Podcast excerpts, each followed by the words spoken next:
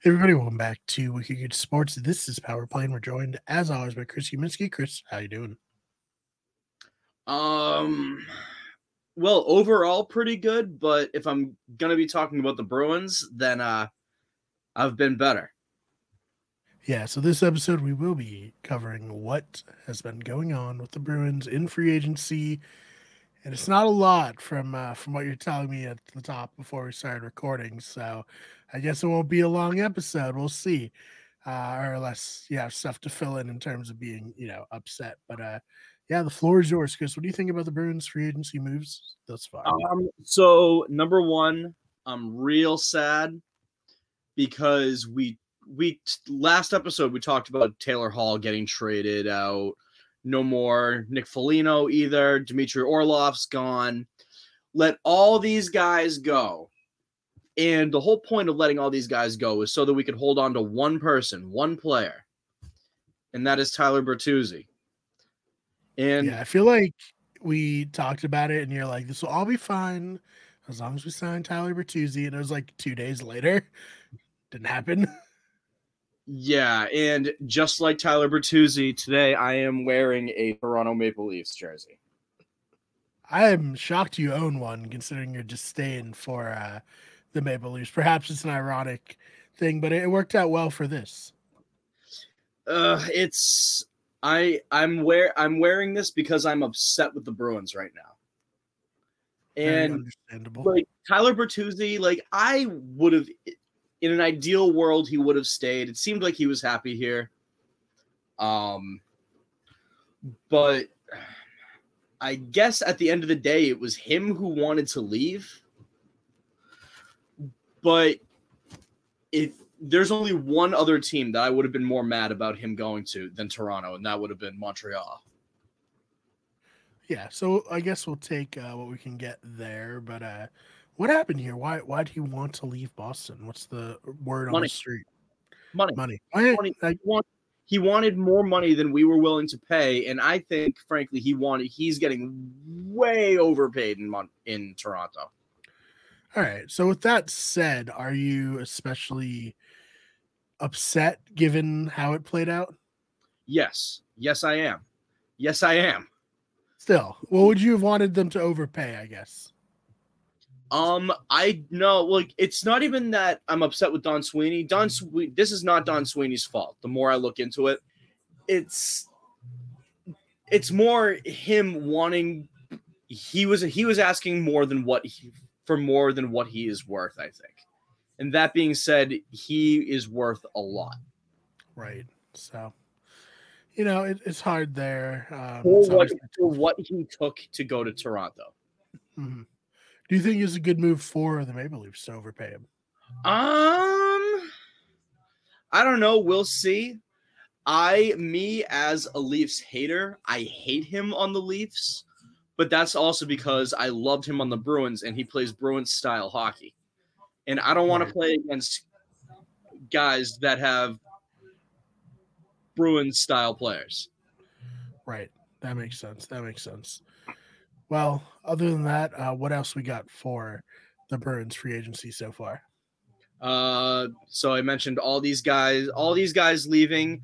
They did make a couple of signings. Um, one of them I'm very happy about that we got uh, James Van Riemsdyk in free in free agency. He's been he's been pretty good. Um, I wouldn't say he's the same guy that he that he was, but he's still I'd say like like the tail end of his prime. So what do you think he's going to bring to the Bruins this next season? Um veteran leadership. I think every signing that the Bruins have made so far I think has been in anticipation of Patrice Bergeron leaving and David Krejci leaving. Um, so you see Van Riemsdyk come in and he's filling in on D, which makes sense considering some of the players that we lost. Um, but then, man, I'm thrilled about I'm I'm thrilled, man. There's there's one guy who I know all of Bruins Nation is very happy to see. Yes, a reunion of sorts. Yes, and that and that is my boy Milan Lucic. It's like it's 2011 all over again. Yes, he's back. Uh, what what does he bring to the Bruins? It's been a minute. It's been a little bit since he's been on the team. So, in you know, I don't want to say he's so old or anything now, but he's older. He's older than he was certainly. He's, so uh, he's thirty. He's thirty-five. Uh, right. Yeah, so that's up there. it's very clear based on his social media alone that he signed with the Bruins. He's on a one-year deal with the purpose of retiring a Bruin. All right, so you gotta love that from Yeah, as a fan, I love that. Um, as far as what he's going to bring to the team, I think it's more veteran leadership, considering again, we're probably losing Patrice Bergeron this year. Um he's still he's still a presence on the ice. Like he doesn't suck, but he's definitely not who he was 10 years ago. uh, who who of us are? Let's be honest. But uh but yeah, so exciting to see him back, and like you said, excited for one last ride here uh, with the Yes. Bruins. Uh, anything else for the Bruins free agency before we get into a a wild story? Um, I think that's it for Bruins free agency for right now. Um, Right. I'm hoping for some good news soon. Hopefully soon, yeah. So, what isn't good news, especially if you're an Arizona Coyotes fan, and not that we ever have any good news for, for the Coyotes, it seems. Um, there was an arrest. Do you want to kind of tell everyone about what happened here? Yeah, to quote the uh the sports guy on the Arizona local news video that I watched last night, it's always something with this team. It really is. I mean, we Uh, we aren't as in depth as I'm sure he is being, you know, an Arizona sports person, but I feel like we've we've been bringing them up a lot for for a primarily Bruins focused show. yeah, and I feel like honest yeah, they're probably the team we talk about like the second most amount. Yeah, it's it's them and then the Whalers than actual other teams. Um, but yeah, he I don't know the full context of how this all started, but I guess a couple of weeks ago, Alex Galchenyuk was rather intoxicated and driving in Scottsdale, Arizona. Hit and hit something and then drove off. He gets pulled over, and he basically was like fighting the cop and I don't have the article right in front of me, so I can't even say exactly what it is that he said, but he made implications like he's a first of all, he's from Russia. That's very important for this story. Right. Like, oh, I know people in Moscow. Um, I'll have them come after you and your family. I'll eliminate your bloodline or something like yeah, yeah. He said I'll eliminate your bloodline, which is wild. Um, yeah, pretty much everything you don't want to do uh, in a police interaction, he did. Especially in a place like Arizona.